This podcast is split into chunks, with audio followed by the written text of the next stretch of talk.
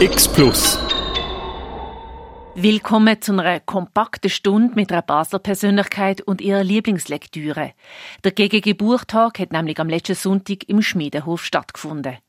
Neben der Moderatorin Ann Meyer ist die ehemalige Fasnachtsobfrau gesessen, die Pia Inderbizin.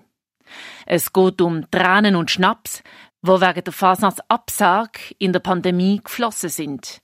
Die beiden Frauen unterhalten sich aber auch unter anderem über Political Correctness an der Fasnacht und schließlich um einen Generationenkonflikt.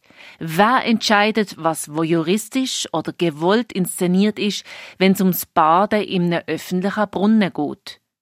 Die Pia Inderbizin zu Gast am GGG Buchtag, moderiert von der Ann Meyer. Herzlich willkommen in der GGG. Herzlich willkommen zu Was liest du, wer bist du? Auch ein Hallo an alle, die bei Radio X mitlosen. Wie Sie vielleicht wissen, ist das auch gleichzeitig eine Radiosendung. Bei mir zu Gast ist jemand, den man in dieser Stadt nicht mehr vorstellen muss. Zumindest alle Fasnächtler und Fasnächtlerinnen wissen, wer sie ist. Pia Inderbizin, Ex-Obfrau vom Fasnachtskomitee. Herzlich willkommen auch du, Pia, in Danke. der Stadtbibliothek. Schön bist du. Danke vielmals und Schön sind ihr alle da. ja, du bist, nicht nur du bist eine Basler Persönlichkeit, was man ähm, merkt, wenn du da ähm, so unter deinen, ich weiß nicht, sind es eigentlich alles Freundinnen, die da sind? Oder? Nicht alles, nein, nein. ähm, auch du hast ein Buch mitgebracht von einer bekannten Basler Figur, nämlich dem Hans-Jörg Schneider. Der hat nicht nur viele Theaterstücke geschrieben, die unter anderem am Theater Basel gespielt worden sind, sondern auch die beliebten Hunkeler-Krimis. Dieses mitgebrachte Buch ist aber jetzt kein Hunkeler-Krimi, äh, sondern das neueste Werk Spatzen am Brunnen.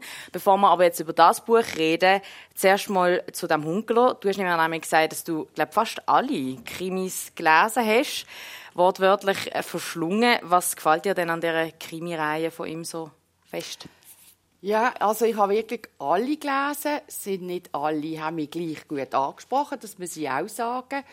Aber äh, gerade die ersten sind sehr toll, weil der Hunkeler ist ja so eine schrullige, spezielle Figur. Er hat auch sehr viel vom Hans-Jörg Schneider, das sagt er auch selber. Also er hat ein Haus im Elsass und er geht immer ins Sommereck im St. Johann geht, geht, geht essen, in diesem wunderschönen Garten. Er wohnt an der Mittleren Straße, der Hans-Jörg Schneider wohnt auch an der Mittleren Straße und ich wohne gerade um eine Ecke. Und das hat mich eigentlich immer auch fasziniert, dass viel in meinem Quartier spielt, wo ich geboren und aufgewachsen bin und jetzt wieder lebe. Zu dem kommen wir wahrscheinlich auch noch gerade, aber was auch ziemlich cool ist, du hast ja mal im Hunkeler Krimi mitgespielt, ja. sozusagen. ja, Kannst du uns noch mal von, der, äh, von diesem Erlebnis erzählen? Ja. Wir haben einen Haufen Statisten gesucht für den Tod einer Ärztin, wenn ihr das kennt. Und es ist darum gegangen, dass man die Abdankung von der Ärztin in der Elisabethenkirche durchführen. Und da haben sie natürlich einen Haufen Leute gebraucht. Und ich bin mit einer Freundin zusammen gegangen. Es war ein furchtbar heißer Tag. Und wir sind hier wirklich, also büxt mit Hut und allem, sind wir hier den ganzen Tag auf dem Set gewesen. Wir mussten am Anfang den vorderen Teil der Kirche füllen. So viele Leute, dass die ganze Kirche voll war, hätte es dann doch nicht gehabt. Und ich durfte dann in die erste Reihe, sie haben mich dort platziert. Und ich dachte, oh ja, das ist aber dann ganz toll. Dann komme ich sogar in dem Film vor. Das ist also nicht ganz so. Man sieht genau von mir den Ohrenring. Aber auch nur, wenn man das weiß, dass ich das bin, der dort sitzt. Und meine Freundin konnte hinter Matthias Gnädinger sitzen. Sie haben sie dort platziert. Und sie musste ein betroffenes Gesicht machen, weil der Matthias Gnädinger oder der Hunkler ist zu spät gekommen an die Abdankungsfeier. Und alle waren ein bisschen betüpft. Und er hat sich so reinschleichen Und am Nachmittag haben wir dann den hinteren Teil der Kirche füllen. Wir den Hut abziehen oder eine Schale anlegen oder einfach uns ein bisschen verändern, sodass am Schluss das Ganze äh, ausgesehen hat, wie wenn die Kirche bumsvoll wäre. Und das ist ein ganzer Tag gegangen, also sicher zehn Stunden sind wir dort auf dem Set gewesen, für eine ganz, ganz kleine Sequenz. Also unglaublich spannend auch, wie aufwendig es ist, so eine äh, so einen Film zu drehen für jetzt wirklich nur die paar Sekunden. Also mit der große Schauspielkarriere hat es in diesem Fall nicht geklappt. Aber zumindest hast du mal gesehen, eben, wie das funktioniert. Ich kann mich auch genau. noch gut erinnern, das erste Mal auf so einem Filmset, es ist eben sehr faszinierend, wie eben so viel äh, wie es so viel braucht, für das man dann eben schlussendlich nur ein paar Sekunden dann sieht und ja, es tut mir leid, dass man nur die Haare sieht. Aber immerhin kannst du sagen, du bist dabei gewesen. Genau. Persönlich kennen du den Hans-Jörg Schneider aber nicht, ähm, wo es eigentlich äh, naheliegend wäre, dass man immer so auf der Straße über einen Weg läuft, Zumindest haben wir den Eindruck, ähm, wenn man sein Buch Spatzen am Brunnen liest. Das Buch ist nämlich in Tagebuchform geschrieben, in dem er Gedanken, die er hat, während er durch Basel läuft, äh, niedergeschrieben hat. Der Petersplatz kommt viel vor, der Karnevalplatz, eben St. Johannsquartier wo er wohnt. Auch die Straße, wo ich drin wohne, kommt vor. Also ich habe wirklich so gewartet, ob das jetzt auch noch vorkommt und das ist recht spannend. Du hast jetzt das vorher schon so ein bisschen erwähnt, das hat dir sehr beim Hunkeler gefallen. Ist das auch ein, eben so ein Aspekt, wo, wo dir so gefallen hat, dass es eben so, so nöch ist und so dort passiert, wo du eben auch die Ort frequentierst? Ja, ich sehe den Hans-Jörg Schneider auch sehr häufig, gerade in der Pandemiezeit, das beschreibt er auch sehr schön in dem Buch. Er fängt mit dem, mit dem Tagebuch auch an, im 2020 hat er ja keine beizen können. Sonst ist er einmal im Rosenkranz, im Sommereck und überall gewesen. Und das ist ja dann nicht gegangen. Dann hat er sich einen Kaffee geholt und ist dann an den Brunnen gesessen beim Augenspital. Es handelt sich um den Brunnen dort. Und das ist für mich auch ein ganz wichtiger Brunnen. Also ich habe ihn dann dort auch sehr oft gesehen sitzen. Immer ein bisschen im Gespräch mit irgendjemandem oder auch ganz allein. Und er läuft wirklich mit seinen zwei Stöcken jetzt hin und her und ich treffe ihn immer an, aber er ist nicht von dieser Welt, wenn er läuft. Und das beschreibt er eigentlich auch sehr schön. Er schreibt eigentlich, während er läuft. Darum wirkt er, sagt er selber, ein bisschen arrogant und abweisend, weil er ist in Gedanken. Er schreibt während dem Laufen, kommen ihm die Ideen und dann geht er heim und schreibt das an seinem Küchentisch. Und ich habe wirklich viel gesehen an dem Brunnen und ich selber bin auch viel in dem Brunnen baden. Die Nacht, wenn es heiß war, noch schnell in der Badhose St. Johann Ringdorf im Brunnen einmal dunkel, ist sehr kalt und dann heim und dann kann man wunderbar schlafen. Das habe ich auch mit meinem Sohn gemacht früher und dann viele Jahre auch mit einer Freundin, die gerade um die Ecke gewohnt hat. Wenn wir einmal aus dem Ausgang gekommen sind, sind wir einmal zur Nacht spät. Haben wir gesagt, komm, wir gehen noch schnell in den Brunnen. Manchmal mit den Kleidern abdünkeln, auf und wieder heim und dann ins Bett. Das ist wunderbar. Tipps gegen Schlaflosigkeit von genau. Pia in der Beziehung. ähm, ja, das finde ich eigentlich schon recht cool. Weil kann man schon sagen, dass man einem Autor quasi dabei zugeschaut hat, wie er sein äh, Buch geschrieben hat. Und das kannst du eigentlich sagen, so wenn ich jetzt das äh, höre. Du hast ihn in dieser Zeit, er hat das äh, von 2020 bis 2022 geschrieben. Also das ist so die, ähm, ja, die Sparte. Die Beschreibung von einem Ort ist dir ganz besonders geblieben, nämlich von einer Papeterie im, äh, auf dem Spalenberg. Und dort würdest du jetzt gerne etwas mhm. daraus vorlesen, weil dir das ganz besonders gefallen hat. Und ich finde es recht schön, weil dann sehen wir auch mal, wie das tönt, so ein Tagebucheintrag und wie der Hans-Jörg Schneider so schreibt.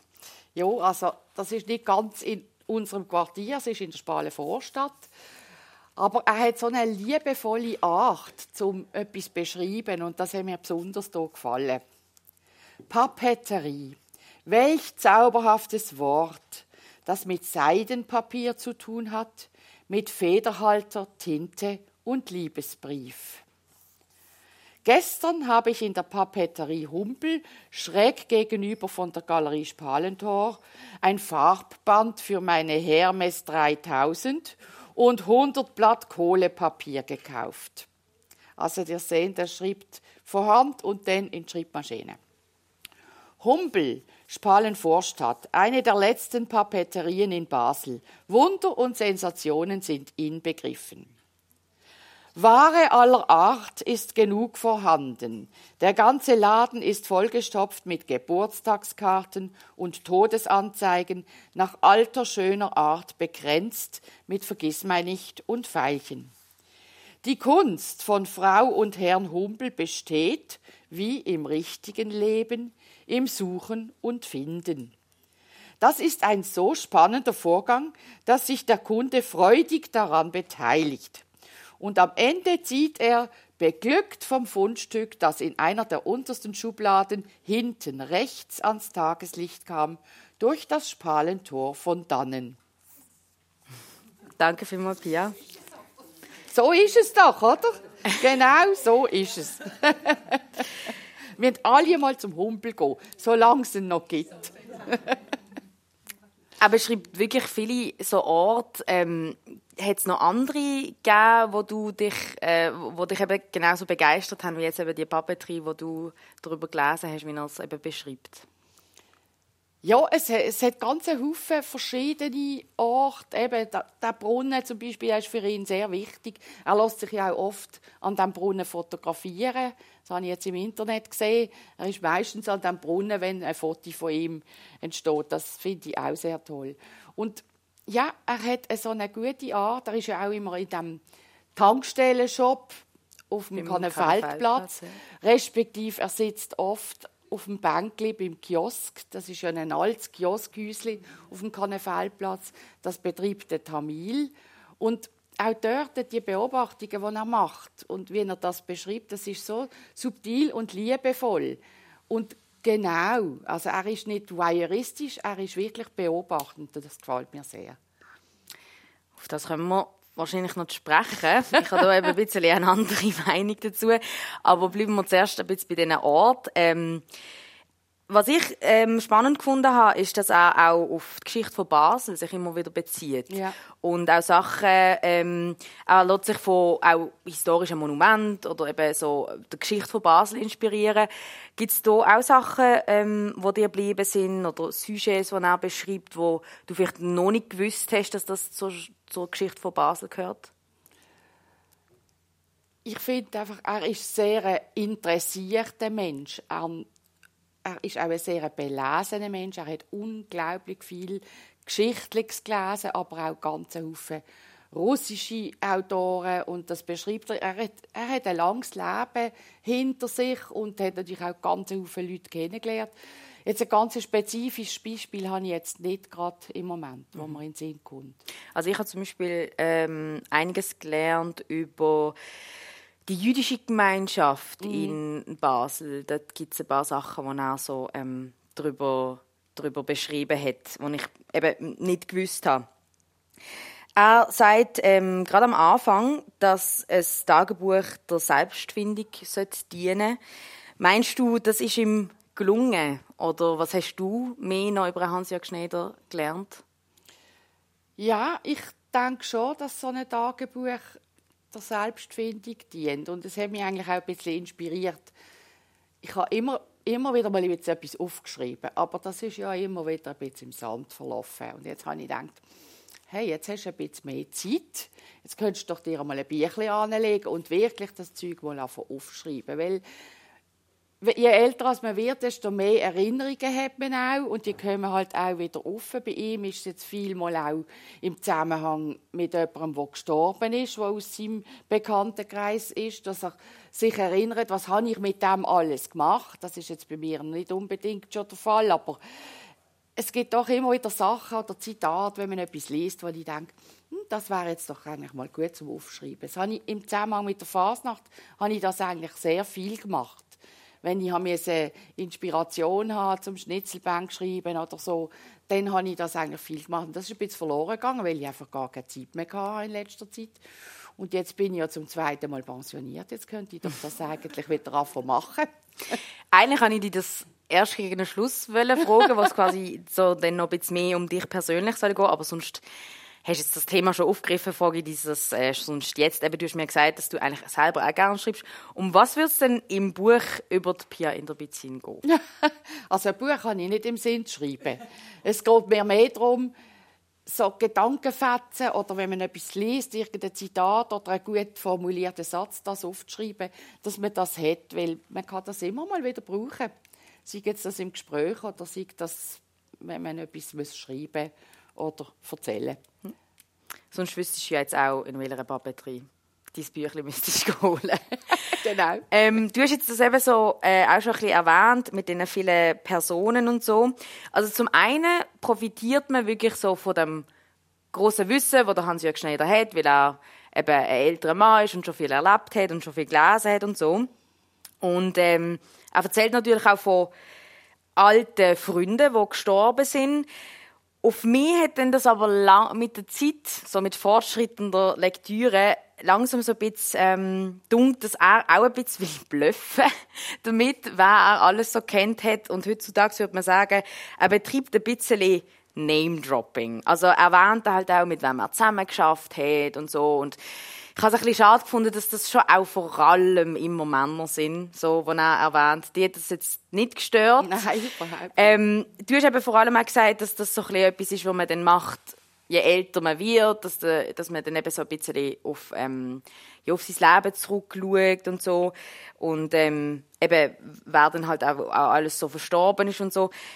Hast du nicht auch ein bisschen das Gefühl, dass das Buch vor allem halt eben durch das dann auch so ein bisschen etwas ist, was vor allem für Hans-Jörg Schneider-Fans ähm, interessant ist, weil ich gebe zu, ich habe halt die Leute teilweise gar nicht kennt und wenn ja. man dann halt einfach so eine Ansammlung von Namen liest, wo dann halt auch nicht so kontextualisiert ist, ich weiß nicht, also hast du all die Leute kennt, die er so dann beschrieben hat? Mindestens vom Namen her habe ich sehr mhm. viel kennt und ich denke, da innen ist das jetzt auch gerade so, wenn man das Publikum anschaut dass viele die Leute kennen. Und ich habe das auch noch spannend gefunden, ein bisschen zurückzuschauen.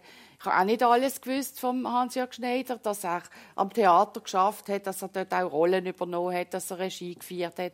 Er hat wirklich ein buntes und spannendes Leben gehabt und wirklich auch viele Leute kennengelernt. Er ist mit vielen auch in die Berge, strahlen. Und sie haben zum Teil ganz schwierige Bergtouren gemacht. Das hat mich fasziniert, dass ich das mal weiß. Das habe ich vorher nicht gewusst. Und so mit diesen Leuten bin ich auch aufgewachsen und dir wahrscheinlich zum Teil auch. Und die kennt man und äh, ja, das ist klar, das ist jemand, Jungs hat keine Ahnung von diesen Leuten. Ich habe jetzt das gar nicht als Name-Dropping empfunden. Hm, also keine Ahnung, schon Also eben, ich habe durch das finde ich es eben dann auch so ein bisschen Name-Dropping. Aber eben, vielleicht ähm, werde ich dann auch mal so sein, wenn ich älter bin und ein Tagebuch schreibe oder so. Aber ich habe mich halt einfach so ein bisschen gefragt, was der Mehrwert ist, weil ja, äh, irgendwie wenn er dann über die Leute auch geschrieben hat und auch gesagt hat, eben, dass er dann zum Beispiel mit dem und dem mit Bergen gegangen ist oder irgendwie, was die sonst gemacht haben oder dann ähm, der eine Komponist, der in meiner Straße wohnt, wie ich erfahren habe. Ähm, das habe ich spannend gefunden, aber halt einfach zu sagen, ja, mit dem und dem habe ich auch zusammen geschafft und dann habe ich auch den, äh, den Dürrematt zum Lachen gebracht und so. Dann finde ich so, das müssen doch andere Leute über ihn schreiben und nicht auch über sich selber. Gell, du, musst, du musst überlegen, er hat für sich ein Tagebuch geschrieben. Er hat für sich seine Gedanken aufgeschrieben. Er hat gar nie damit gerechnet, dass das je einmal veröffentlicht wird. Also das schreibt er ja auch in dem Buch. Das ist wirklich sein eigenes Ding. Und er hat sich auch gefragt, interessiert das irgendjemand, was da ein alter Mann schreibt über, über sein Leben und seine Vergangenheit? Und der Verleger hat ja dann gefunden, doch, das müssen wir eigentlich veröffentlichen, das ist toll. Und er ist nicht ganz sicher, ob das wirklich gut rauskommt. Und ich glaube, in diesem Spannungsfeld sind wir jetzt da auch. Mm. Ja, ja eben, es ist sehr spannend, wie, wie das ähm, eben, wie das kann unterschiedlich wirken ja. so genau. die, die, die sehr starke auch eben so Innenperspektive trotz den vielen Personen, die er nennt, ähm, wie gesagt, die meisten sind von denen halt auch teilweise auch schon gestorben und Einsamkeit spielt ja in diesem Buch, mhm. finde ich, auch ziemlich eine Rolle. Ja. Wie hat das auf dich gewirkt? Ist das auch ein Thema, das dich beschäftigt hat in den letzten Jahren? Ja, nicht so in dem Maß. Nein, das kann man jetzt nicht sagen. Also gut, dass du, ähm, dass du nicht einsam bist, das, das merken wir jetzt auch in der Bibliothek. Aber ich meine mehr halt einfach auch so ähm, gesellschaftlich, weil ich finde, es ist ein Thema, wo jetzt auch gerade so durch die Corona-Pandemie ähm, irgendwie sehr viel in den Medien besprochen worden ist, auch bei jungen Menschen. Also es ist ja, überhaupt ja, nicht etwas, was nur ältere Menschen ähm, betrifft. Ähm, eben, wie, hat, wie, wie hat das auf dich gewirkt, wie er, ähm, wie er das beschreibt? Und ähm, hast du ihn auch als jemand, der einsam ist, irgendwie empfunden? Ja, zeitweise schon. Also vor allem, wenn er sagt, der Fernseher ist das Einzige, das noch schwätzt in meiner Wohnung, mhm. dann finde ich das eigentlich schrecklich. Aber er hat doch eigentlich sehr viel noch Kontakt nach außen.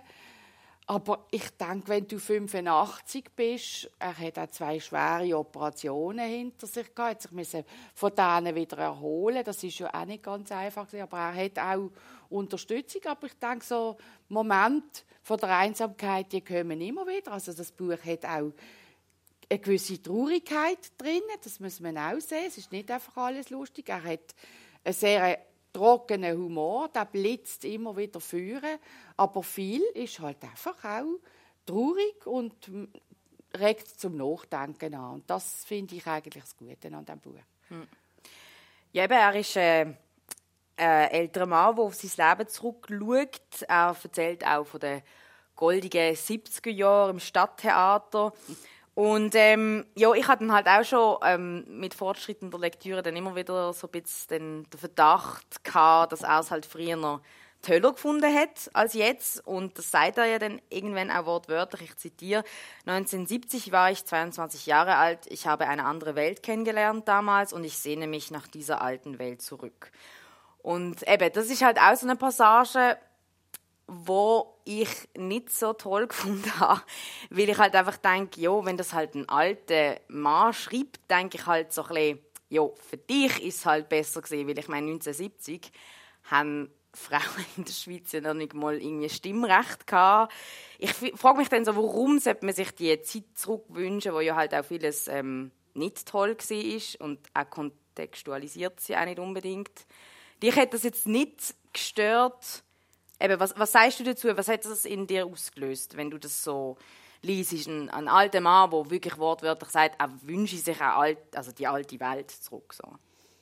Also das ist ja eine Zeit vom Aufbruch und Umbruch gesehen. Also ich bin selber ein alte 68er jetzt, dann, oder? Ich bin jetzt 68 und ich bin in dieser Zeit auch jung gewesen, und da ist ja ganz viel passiert. Ich bin auch fast ein bisschen zu jung zu dieser Zeit, wo dann wirklich ein Haufen politisch sich äh, verändert hat, wo dann Frauen irgendwann auch ihr Stimmrecht haben können erarbeiten oder erkämpfen. Und er ist zu dieser Zeit natürlich wahrscheinlich sehr politisch gewesen, und das hat ihm gefallen. Und ich denke, dass die mir doch alle immer wieder überlegen, oh, wenn ich jetzt noch mal 40 wäre mhm. oder so, oder das ist eine gute Zeit in meinem Leben. Das finde ich jetzt gar nicht schlecht. Ja, ja, aber er sagt ja nicht, er wäre gern jung, sondern Nein. er sagt halt wirklich, er wünsche sich die alte Zeit zurück. Ja, so. vielleicht ist jetzt das gerade auch durch die Pandemiezeit für ihn ein bisschen schwierig geworden, weil alles so lahmgelegt war und dort hat das Leben gesprudelt und ist ganz viel passiert auf dieser Welt, wo nach toll gefunden hat. Und ich denke, das ist der Gegensatz, wo er auch drin immer ist. Er kämpft auch immer wieder mit dem. Du hast gesagt, ähm, man tendiert allgemein ein bisschen dazu, dass man es früher immer ein bisschen schöner findet. Und was, was denkst du, an was liegt das? Ja, also das Alter ist ja nicht nur lustig, oder? Also, ist nichts für Feigling.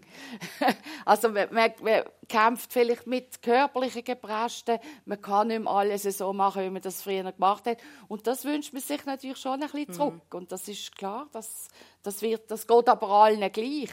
Und geht dir das hat, auch so? Ja, das geht mir auch mhm. so. Nicht immer und nicht jeden Tag, aber es gibt Zeiten, wo das mir auch mhm. so geht. Aber dann muss man ja auch wieder vorher schauen. Und das macht er ja auch wieder das nehmen, was er hat und sich an diesen kleinen Sachen freuen, die er eben sieht und die er beobachten kann, sei es im Park oder an dem Brunnen oder wo auch immer. Und dann das beschreiben. Und dann merke ich auch wieder eine ganz tolle Lebensfreude bei ihm. Mhm. Er sagt auch, jetzt bin ich zweimal im Teufel am Karren gefallen mit diesen beiden Operationen und jetzt, jetzt lebe ich weiter und jetzt will ich das auch so eine ähm, Szene, die er dann eben beobachtet, ähm, würde ich sonst noch gerne vorlesen, wo eben der Brunnen auch vorkommt.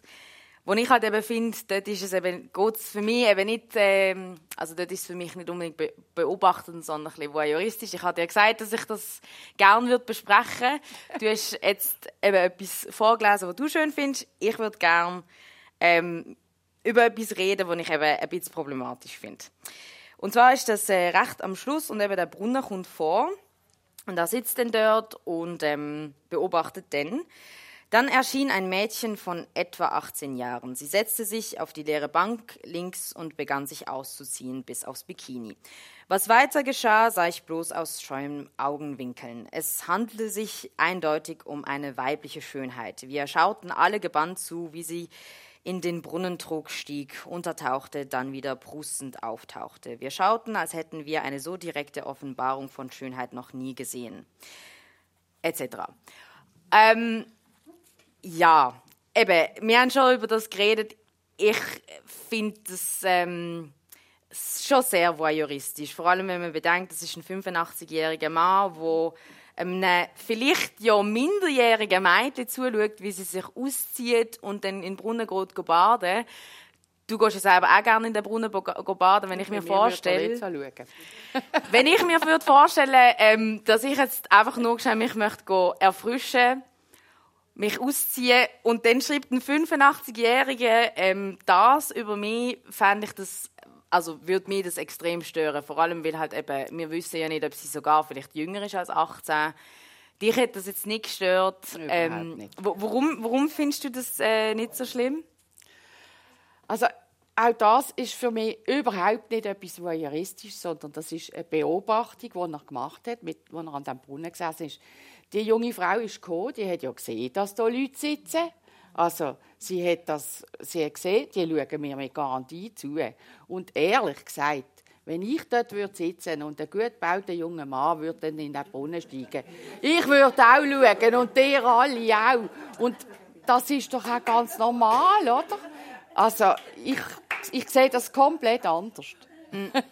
Ja, aber es ist ja nicht ein gut gebauter junger Mann, sondern es ist vielleicht äh, eine gebaute junge Frau. Ja, wo aber vielleicht halt nicht einmal 18 ist. Und das finde ich halt, also der Aspekt finde ich ja, schon ziemlich also, das, ist, das finde ich jetzt wirklich an den Haaren angezogen. Aber ich kann, ich kann bis zu einem gewissen Grad nachvollziehen, dass du mit deiner, in deiner Generation und ich habe auch viele solche Themen, das ganz anders siehst. Mm. Ich habe über den Text, über die Textpassage übergelesen.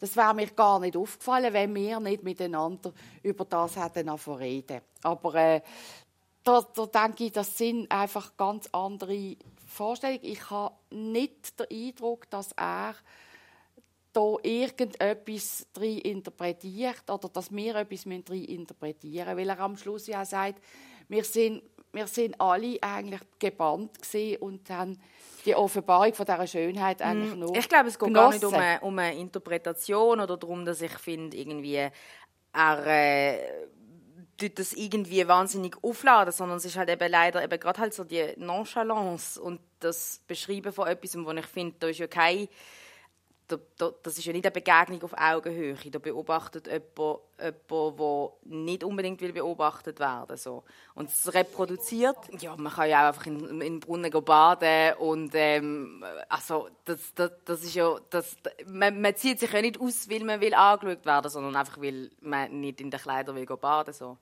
Und dann fände ich es unangenehm, wenn ich wüsste, ich werde jetzt von einem 85-Jährigen irgendwie so dabei beobachtet. Gut, also, aber wir werden uns jetzt nicht die ganze Zeit jetzt über die, ähm, ich habe einfach wie gefunden, dort merkt man halt einfach, dass es irgendwie so eine andere, ja, eine andere Herangehensweise ist oder dass, ähm, ja, dass er halt einfach aus einer anderen Zeit kommt, wo man das vielleicht halt irgendwie noch nicht halt so dann aus einer anderen Perspektive noch betrachtet hat. Wir müssen jetzt uns auch nicht, wir müssen jetzt auch nicht bei dieser Szene verharren, ähm, eben für mich ist es etwas gewesen, was mich gestört hat.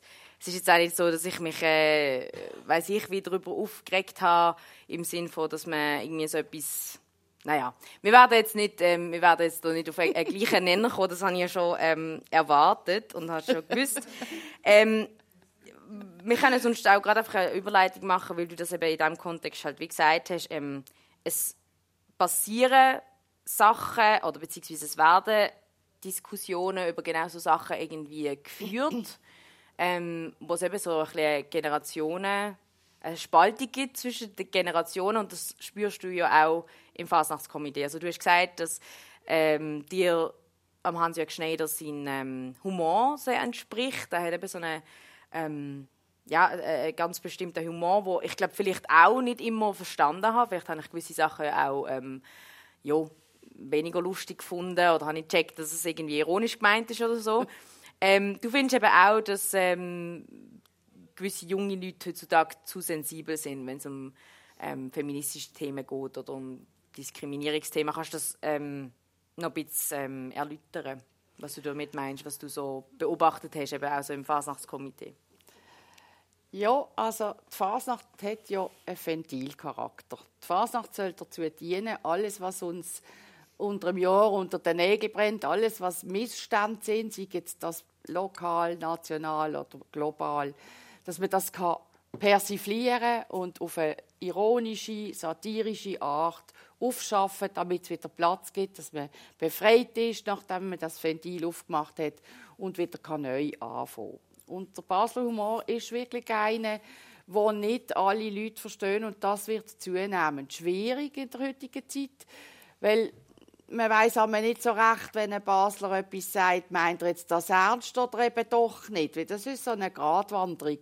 Und die Gratwanderung verstehen eigentlich die Fasnächtler sehr gut. Und man kann im Grunde noch alles sagen, was man will. Es kommt ganz auf den Ton drauf an und der Ton trifft der Fasnächtler, ich sage jetzt das ein bisschen global, in der Regel sehr gut. Also es gibt sehr wenig Ausreißer. Aber die Gesellschaft, ich sage nicht einfach die jungen Leute, die Gesellschaft ist sehr empfindlich geworden gegenüber ganz vielen Sachen und das macht es zunehmend schwierig. Und das müssen wir den Leuten auch immer wieder erklären, warum ist die Fasnacht da und was hat sie für einen, für einen Sinn und Zweck. Und das, denke ich, das wird zunehmen, auch in Zukunft.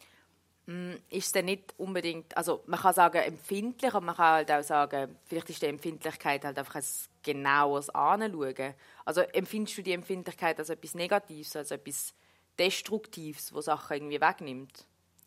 es ist einfach oft äh, kein Verständnis da, dass man etwas sagen darf, ohne dass das verletzend ist. Und es, wird immer sofort gerade so interpretiert, wie wenn man würde irgendeine Minderheit verletzen oder irgendjemand verletzen. Und das, das, kann nicht, das kann nicht der Sinn von der Sache sein, in der, im Humor, wie wir ihn in Basel verstehen.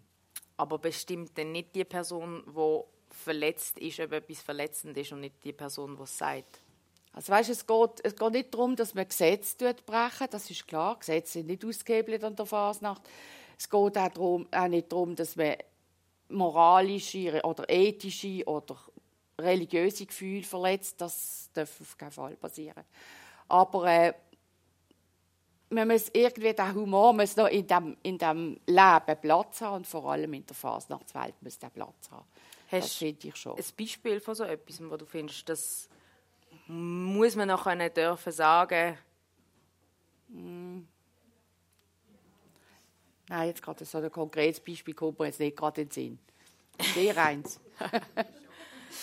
ähm, ich würde am Schluss sonst gerne die ähm, äh, Diskussion öffnen. Ähm, sonst eben noch zu dem Thema, du hast jetzt dein Amt wieder abgegeben. Was, was wünschst du dir ähm, für die Fasnacht in der Zukunft und eben auch gerade so in Bezug auf, wie balanciert man gesellschaftliche Entwicklungen mit Tradition? Fasnacht ist ein gesellschaftliches Abbild. Das ist der Spiegel von der Gesellschaft.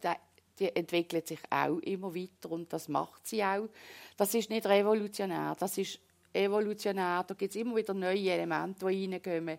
Und das wird so weitergehen, da bin ich überzeugt. Es gibt immer wieder neue Strömungen, sei jetzt das in der künstlerischen Ausschaffung, sei jetzt das von der Laternenkunst oder auch von der Poesie. Auch wie macht man Larven, aus was für Materialien macht man die Sachen. Und das sieht man dann in der Fasnacht und das ist wirklich ein Spiegel von der Gesellschaft und das wird sich weiterentwickeln. Da bin ich überzeugt. Apropos Fasnacht, die Fasnacht kommt natürlich auch äh, in deinem Buch vor. Ja. Und weil wir ja noch Zeit haben und du so gern und schön vorlesest, ähm, kannst du jetzt auch sehr gerne die Passagen vorlesen, wo eben die Fasnacht vorkommt. Aber vielleicht nicht so, wie man das äh, würde erwarten. Ich finde es auch eine sehr schöne Passage. Ja, genau. Also es ist Basel, 8. März 2022. Das ist die erste Fasnacht, die wieder stattgefunden hat nach der Pandemie. In Basel hat die Fasnacht begonnen. Als ich heute Morgen um zwei kurz erwachte, hörte ich durchs offene Fenster etwas wie fernes Meeresrauschen, weittragend wie getrommelte Botschaften aus dem afrikanischen Busch. Das waren die Basler Fasnachtstrommler, die drei Nächte lang nicht mehr verstummen. Das ist das Tröstliche an der Basler Fasnacht. Dieses Geräusch wie ferne Brandung, wie das immerwährende Anrollen der Wellen. Habe im Café gesessen, habe beobachtet, wie sich die zehnjährige Iva anschlich und mir hinterrücks eine Handvoll himmelblaue Konfetti über den Kopf streute. Bin also gesegnet. Ist mir übrigens genauso gegangen mit dem Morgenstreich das Jahr. Ich bin auch ziemlich krank gewesen, kurz vor der Fasnacht und habe gedacht, nein, das geht nicht. Das ist meine letzte Fasnacht als Obfrau, das will ich nicht. Was mache ich jetzt? Also ich lasse mal alles aus, was vorher ist, und ich lasse auch den Morgenstreich aus, damit ich dann nachher zum Mittag auf die Gas kann. Und dann bin ich so um 5, 6 bin ich dann aufgestanden und habe gelost und genau das habe ich gehört aus der Stadt. Und das ist wirklich faszinierend. Das ist relativ weit weg und trotzdem das Grollen, das immer wieder an und weiter weggehen von dem Trommeln, das ist faszinierend gewesen. Danke vielmals für die Szene. Du bist 2000 ins äh, Fasnachtskomitee gekommen und bist 2018 zur ersten Obfrau gewählt worden und äh, letzten Juni abtreten. Mhm.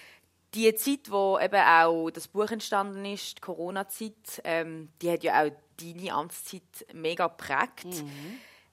Ich kann mir vorstellen, dass das alles andere als leicht war. Du hast ja auch schlimme Botschaften müssen immer wieder überbringen. Wie ja. bist du äh, stark geblieben in dieser, in dieser Zeit? Ja, also es hat ein paar ganz schwierige Momente gegeben. Der schlimmste Tag war der 28. Februar 2020. Das war der Freitag vor der Fasnacht. Mhm. Alles war parat. Alle haben sich gefreut. Und dann ist ja vom Bundeshaus äh, sind alle Großveranstaltungen verboten worden. Das habe ich am Donnerstag äh, erfahren, also am Tag vorher. Da bin ich im Drei König gesehen, bei den drei Wackis Verkleiderlis. Das ist immer ein schönes, lustiges Fest. Und dann ist der Baschi durchgekommen und hat gesagt, los, jetzt wird es schwierig. Ich habe in dieser Woche schon immer mit dem Lukas Engelberger telefoniert. Wir haben uns bis am Mittwoch beide nicht vorstellen, dass so etwas passiert. Sein Sohn hat die erste Fasnacht gemacht auf der Trommel 2020 und wir haben zwar jeden Tag telefoniert, weil man hat ja die Lage schon äh, ein bisschen einschätzen aber er und ich, wir haben wirklich bis am Mittwoch nicht gewusst, dass das so ist. Und am Donnerstag habe ich das erfahren und bin mitten in diesen fröhlichen Leuten gesessen und habe gedacht, was mache ich denn jetzt? Und dann bin ich heim und habe zuerst einmal einen Schnaps getrunken. und dann habe ich mal meine Kollegen zusammentrommelt für am Freitag am Morgen und habe gesagt, hört, jetzt wird es ganz schwierig. Und dann habe ich etwas schreiben, weil ich wusste, am Freitag am 11 Uhr müssen in Pressekonferenz ins Rothaus. Um 10 Uhr haben wir uns getroffen, haben gelesen, was der Bundesrat sagt. Und das ist dann ein Gang nach Ganossa über.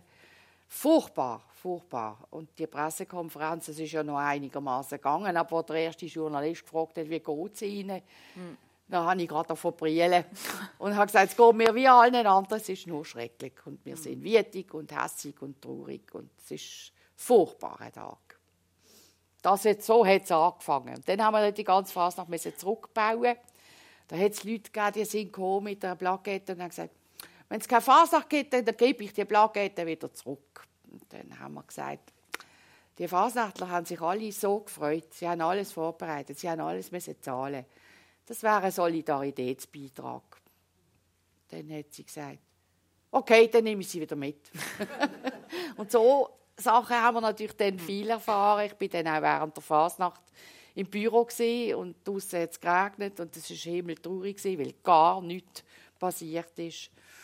Und dann haben wir aber natürlich schon gleich angefangen zu überlegen, ja, wie, was, was passiert jetzt nächstes Jahr, weil man hat ja noch nicht gewusst, wie sich die Pandemie entwickelt. Wir haben immer wieder neue Konzepte schreiben. Dann haben wir die wieder müssen verwerfen. Wir haben einfach etwas anbieten und haben dann letztlich mindestens können den Fasnachtsspaziergang machen im 21, damit wir die jungen Garten, die jungen Leute vor allem an der Stange behalten, weil für ein, Jung, für ein Kind oder ein Jugendlicher sind zwei Jahre eine unendlich lange Zeit, wo sie Hobby nicht ausüben kann, wo die Fasnacht nicht stattfindet. Und dann haben die den Fasnachtsspaziergang gemacht. Das hat mindestens ein bisschen fasnächtliche Stimmung in die Stadt gebracht. Und sind viele Schaufenster auch dekoriert worden, auch private Leute haben etwas gemacht. Also da ist wirklich etwas passiert. Es war zum Glück auch ganz schönes Wetter. Gewesen. Das war noch schön. Gewesen. Und dann hat man sich ja wieder darauf gefreut. Also, was ist jetzt nächstes Jahr, im 22? Und auch hier sind alle Konzepte immer wieder in Mischkübel gelandet. Wir haben sehr, sehr viel geschafft. Es war auch eine spannende Zeit, gewesen, weil man einmal über den Tellerrand ausgeschaut hat. Vorher war eigentlich die Organisation immer die gleiche. Gewesen. Jetzt hat man einmal in alle Richtungen denken und einmal schauen, was gibt es denn noch für Möglichkeiten? Könnten wir es dezentralisieren auf verschiedene Plätze oder verschiedene Orte und dass, dass einfach nicht zu viele Leute auf einem Haufen sind.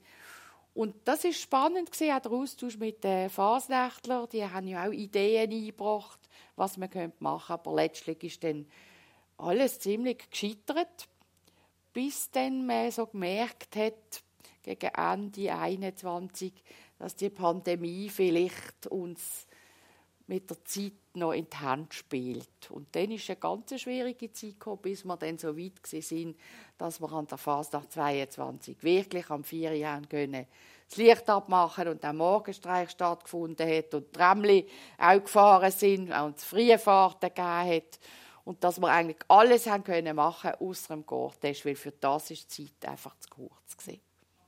Umso beeindruckender, dass du die äh, schwierige Zeit so gut überstanden hast und immer noch positiv geblieben bist. Du hast jetzt die ähm, jungen Leute auch gerade so erwähnt und ich habe das Gefühl, das ist bei dir irgendwie so ein, so ein roter Faden. Du hast als Heilpädagogin geschafft, auch als Lehrerin. Beim Fasnachtskomitee bist du für die Nachwuchsförderung ähm, verantwortlich gewesen, hast Projekte mit Schulen gemacht. Was ist ähm, deine Motivation, immer so den Kontakt zu jungen Menschen zu behalten? Ja, also das hält einem ja auch lebendig und das mhm. gibt auch immer wieder neue Impulse und das finde ich sehr gut. Und das ist mir immer sehr am Herzen gelegen, dass wir wirklich die Nachwuchsförderung gut machen und dass das am besten funktioniert, wenn wir das über die Schulen organisieren. Weil dort sind alle Kinder aus allen Gesellschaftsschichten, auch Kinder, die von daheim nicht mit der Fasnacht in Berührung gekommen sind, sind dort dann eben hier und in der Schule, gerade in der Primarschule und im Kindergarten, ist die Fasnacht immer auch ein Thema. Sie machen ja ähm, so kleine Umzüge in den Quartier vor der Fasnachtsferien, sowohl in den Primarschulen als auch in den Kindergärten. Es wird, es wird das Thema wird äh, aufgegriffen und das ist ein wichtiger Teil vom Jahresablauf, wie die Weihnacht, wie die Ostern, wie ganz Haufen andere Sachen, die Jahreszeiten und so weiter.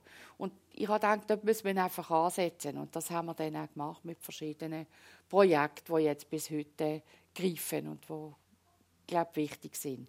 Wir haben dann natürlich gedacht, die Pandemie macht uns jetzt einen Strich durch die Rechnung und wir müssen wieder von vorne anfangen. Unsere Aufbauarbeit ist kaputt. Das ist aber nicht der Fall gewesen. Das ist erstaunlicherweise nicht der Fall gewesen. Im Gegenteil, ganz viele Klicken sind überrollt worden von Neuanmeldungen, haben zum Teil noch Kinder abweisen, weil sie einfach keinen Platz und keine Kapazitäten mehr hatten. Und das ist eigentlich sehr schön. Hm. Du hast vorhin auch den Morgenstreich erwähnt und wenn man dich fragt, was so Highlights sind für dich von der Fasnacht, nennst du immer wieder den Morgenstreich und dass der dich immer wieder aufs Neue verzaubert. ja, das ist kannst, so. Äh, kannst du ein bisschen beschreiben, was in dir so abgeht jedes Jahr am Morgenstreich und warum der für dich immer so ganz besonders ist? es ist ja interessant, man macht jahrzehntelang Fasnacht und man weiß ja ganz genau, was passiert am Morgenstreich. Also der läuft ja immer gleich ab und einen Weg ist es so, kurz vor der Vieren geht es einem kalter Rücken durch ab. Das ist einfach so und man weiß gar nicht warum. Und es ist auch so, dass an der Fasnacht, wenn man unter der Larven ist, ganz viel was ja auch in diesem Buch vorkommt, Totentanz und Mummenschanz ist sehr nah beieinander. Also, es kann auch ganz gut sein, dass man plötzlich unter der Larve anfängt brillen, weil vielleicht jemand ganz nah gestorben ist oder krank ist. Und trotzdem ist man auch freudig und, und genießt das Fest. Und äh, das finde ich eigentlich sehr faszinierend. Und darum ist der Morgenstreich jedes Jahr wieder ein toller Moment. Im Publikum wird knickt. ähm, ich hätte noch ein paar weitere Fragen, aber weil vorher so mm, Wortmeldungen aus dem Publikum gekommen sind, habe ich das Gefühl, ähm, gibt es äh, vielleicht Fragen an dich oder ähm, Anmerkungen, Kompliment. Ähm, ich würde jetzt sonst gerne das Wort auch dem Publikum schnell geben. Ähm, ja, wir haben nämlich noch ein bisschen mehr als 10 Minuten und sonst, wenn es keine Wortmeldungen gibt, kann ich dann auch noch ein paar Sachen fragen. Aber ähm, gibt es sonst gerade im Moment jemanden, der möchte etwas sagen Komisch, ich hätte jetzt gedacht, da gäbe es vielleicht, äh, weil ja auch die Leute dich kennen, so wenn ich das spüre. Ja gut, ähm, sonst äh, frage ich noch ähm, ein paar Sachen. Ja, du hast eben gesagt, als ich dich gefragt habe, warum du das Buch mitgebracht hast vom ähm, Hans-Jörg Schneider, ähm, dass es ja in diesem Buch halt eben auch so um so einen neuen Lebensabschnitt geht. Und auch du stehst jetzt vor einem neuen Lebensabschnitt, beziehungsweise hast du ihn ja auch angefangen. Sagst eben so, du bist zum zweiten Mal pensioniert worden. Ist dir denn der Schnitt, ist dir das schwer gefallen? Nein, das ist mir nicht schwer gefallen. Ich habe ja das auch gewusst von Anfang an, als ich Obfrau geworden bin. Ich bin bis nach der Phase nach 23 bin ich in dem Amt und dann, wenn ich aufhören will, im Fahrsatzkomitee gibt es eine Amtszeitbeschränkung von 20 Jahren und sie haben mich dort schon, da hat man von der Pandemie noch gar nicht gewusst, haben sie mich verlängert auf fünf Jahre, so dass ich jetzt 23 Jahre im Fahrsatzkomitee tätig bin. Also ich kann mich darauf vorbereiten. Und es ist ja auch nicht so, dass ich nichts mehr mache für das Fasnachtskomitee und für die Fasnacht. So ist es nicht ganz. Aber ich kann es jetzt ein bisschen auslesen, was ich machen möchte. Ich bin nicht mehr so fremdbestimmt und ich kann mir meine Zeit anders einteilen und kann wirklich Fasnachtsfeierungen machen, weil ich das sehr gerne mache. Ob jetzt das Lehrerkollegien sind oder irgendeine Versicherung, wo, wo Leute auf Besuch hat, die nicht aus diesem Kanton kommen. Das mache ich sehr gerne und das mache ich auch sehr häufig. Und äh, ich tue jetzt auch ein bisschen schreiben über die Fasnacht oder über Hintergründe von der Fasnacht, die man vielleicht nicht so kennt. Das ist auch noch so etwas. Aber, Aber nicht als so, Buch, sondern... Nein, nein. Aber wo, äh, wer soll denn das lesen? Bei Bajur. Bei Bajur, okay, Ja, bei Bajur. Genau. Schade eigentlich. Also, da lese ich vielleicht äh, kommt dann eine Essaysammlung oder so. Ja, ja, genau. ähm, ja, also man merkt, äh, die Fasnacht, ähm, das wird ein wichtiger Teil von deinem Leben ja, bleiben. Auf jeden so. Fall, ja. Aber du kannst dich jetzt auch auf andere Sachen noch genau. konzentrieren. Und du hast mir gesagt, dass ähm, du sehr gerne reist, ja. unter anderem fürs Kochen. Du hast eine fünfwöchige Afrika-Reise gemacht, letzte. Ja. Mhm. Was hast du dort so erlebt? Ja, das war sehr spannend. Wir waren drei Wochen auf Safari in Namibia und Botswana. Es war sehr eine anstrengende Reise. Barbara war dabei. Wir haben jeden Tag um 5 Uhr aufstehen um halb sechs sind Koffer aus, um sechs ist es losgegangen. Da dazwischen sollte man noch etwas essen oder etwas trinken und vielleicht noch sonstige Verrichtungen machen. Aber die Tiere sind halt am Morgen unterwegs. Und wir haben auch lange Reisen gehabt. Also wir haben in diesen drei Wochen fast 5000 Kilometer zurückgelegt. Und zum Teil nicht nur auf glatten Strassen. Also es war manchmal sehr anstrengend. Gewesen. Aber wir haben sehr, sehr viele Tierbegegnungen gehabt. Und das ist natürlich ganz toll. Gewesen und sind dann noch zwei Wochen auf Südafrika in der Kapstadt-Region. Und das ist etwas, was ich vorher nie machen konnte, so lange vorziehen, weil wir haben so viele Termine hatten, dass ich das gar nie konnte. Ich bin aber vorher schon auch gereist. Ich habe ein, zweimal dann auch gewisse Termine schwänzen oder meinem, meinem Stellvertreter übergeben. Wir haben in Indien Kochreise gemacht, dreimal. Wir sind in Marokko auf einer Kochreise. Kochen ist ja auch eine Kultur und die Reisen sind immer unter dem Motto Kochen und Kultur. Wir haben also beides gemacht, wir haben beides gesehen, aber auch immer mit Leuten aus dem Land gekocht und das ist sehr eine spannende Geschichte. Jetzt hier in Afrika haben wir nicht selber gekocht. Da haben wir Islo bekochen und das ist wunderbar. Und das ist so eine Reise gewesen, wo man Ferien, in denen man alles vergisst. Es war alles ganz weit weg. Gewesen. Sei das Politik, sei das Fasnacht, es war wirklich alles weit weg. Gewesen. Das Einzige, was wir mitgekriegt haben dort unten, ist das Hotel Basel von einem Tag aufeinander zumacht. Das hätte ich sehr betroffen gemacht, aber sonst haben wir eigentlich nie können, wir haben ja gar keine Zeit gehabt, zum Zeitung lesen. Und jetzt bin ich zurück und haben wir ja auch wieder uns zuerst wieder ein bisschen akklimatisieren. Und jetzt tue ich mir ein bisschen überlegen, so wie gestalte ich jetzt mein Leben. Das würde mich jetzt interessieren. Was sind so Projekte für die nächsten Jahre oder Reisen, die du gerne würdest machen Ja, so weit bin ich jetzt noch nicht, weil jetzt bin ich noch zurück von dieser Reise und die ist jetzt noch so präsent. Ich kann aber nicht gerade schon wieder an die nächste Reise denken, ehrlich gesagt. Mhm. Aber eben das mit dem Tagebuch schreiben oder das mit dem meine, meine Notizen ein bisschen aufschreiben, gerade jetzt im Zusammenhang auch, wenn ich da etwas brösmele fürs Bajour, das wird jetzt sicher äh, ein bisschen mehr Platz einnehmen. Sonst weiss ich noch nicht so recht. Es braucht ein bisschen Zeit.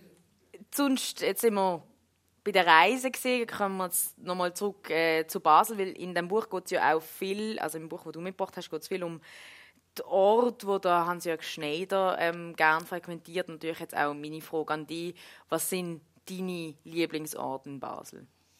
Ja, das sind unter anderem die, die er beschreibt. Das ist der Petersplatz und der Botanische Garten, finde ich sehr toll dort. So eine Oase. Neu ist es jetzt auch der Novartis Campus, wo ja offen ist jetzt am Tag.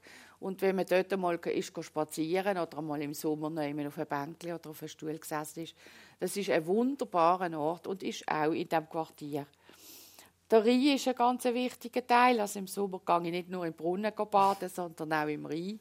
Und ich sitze auch gerne am Rhein. Ich finde es herrlich, wie in diesen Büvetten und den Rhein durchzuschwimmen. Und dann die ganze Stadt an einem durchfließt oder, oder fährt. Das finde ich großartig. Und hast du eigentlich auch so ein Ritual, wie sie der Hans-Jörg Schneider hat? Er beschreibt ja auch, wie seine Tage eigentlich immer recht gleich aussehen, so vom mhm. Morgen und die Routen, die er dann so macht. Also ich weiß nicht, ob er das immer noch macht, zumindest ja, macht es immer Zeit. noch, doch. Ich habe ihn gesehen letzte Woche. Gut. Er macht es immer noch. Ich finde es auch toll, dass er wirklich sich aus dem aus seiner Krankheit wieder rausgekämpft hat. Er hat ja nicht mehr schreiben nach einer von diesen Operationen und Narkose. Und dann hat er gedacht, ich muss jetzt einfach trainieren. Und eisern geht er jeden Tag und hat wieder seine Handschrift angekriegt. Das finde ich etwas Tolles. Das sollten wir alle auch machen. Also das habe ich mir auf jeden Fall vorgenommen. Also hat das, das habe ich auch gelernt. Inspiriert. Und ja. eben so, so Ritual, hast du das auch? Nein, weniger. weniger. Ja, weniger. Ja gut, wenn es keine ähm, Meldungen aus dem Publikum gibt, würde ich äh, zum Ende kommen, auch wenn ich äh, gerne mit dir würde noch lange weiterreden. Ich glaube, äh, man kann viel von dir lernen und ähm, ja, ich habe so ein das Gefühl, ich werde dich demnächst mal im Quartier mit dem Hans-Jörg Schneider nicht mehr gesehen, äh, oder so.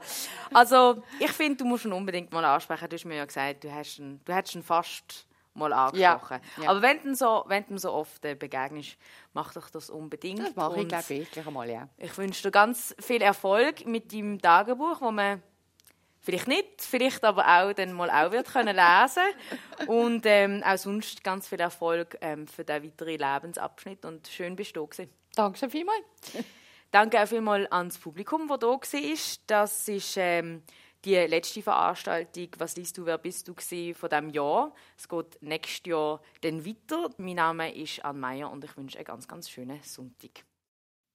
Das ist Anne Meyer am Gegengeburtstag, wo Pia Inderbizin mit ihrer Lieblingslektüre Spatzen am Brunnen vom Hans-Jörg Schneider teilgenommen hat. Für Radio X, Janina Labhardt. X Plus am Donnerstag um 6 und am Samstag am 1. Nur hier auf Radio X.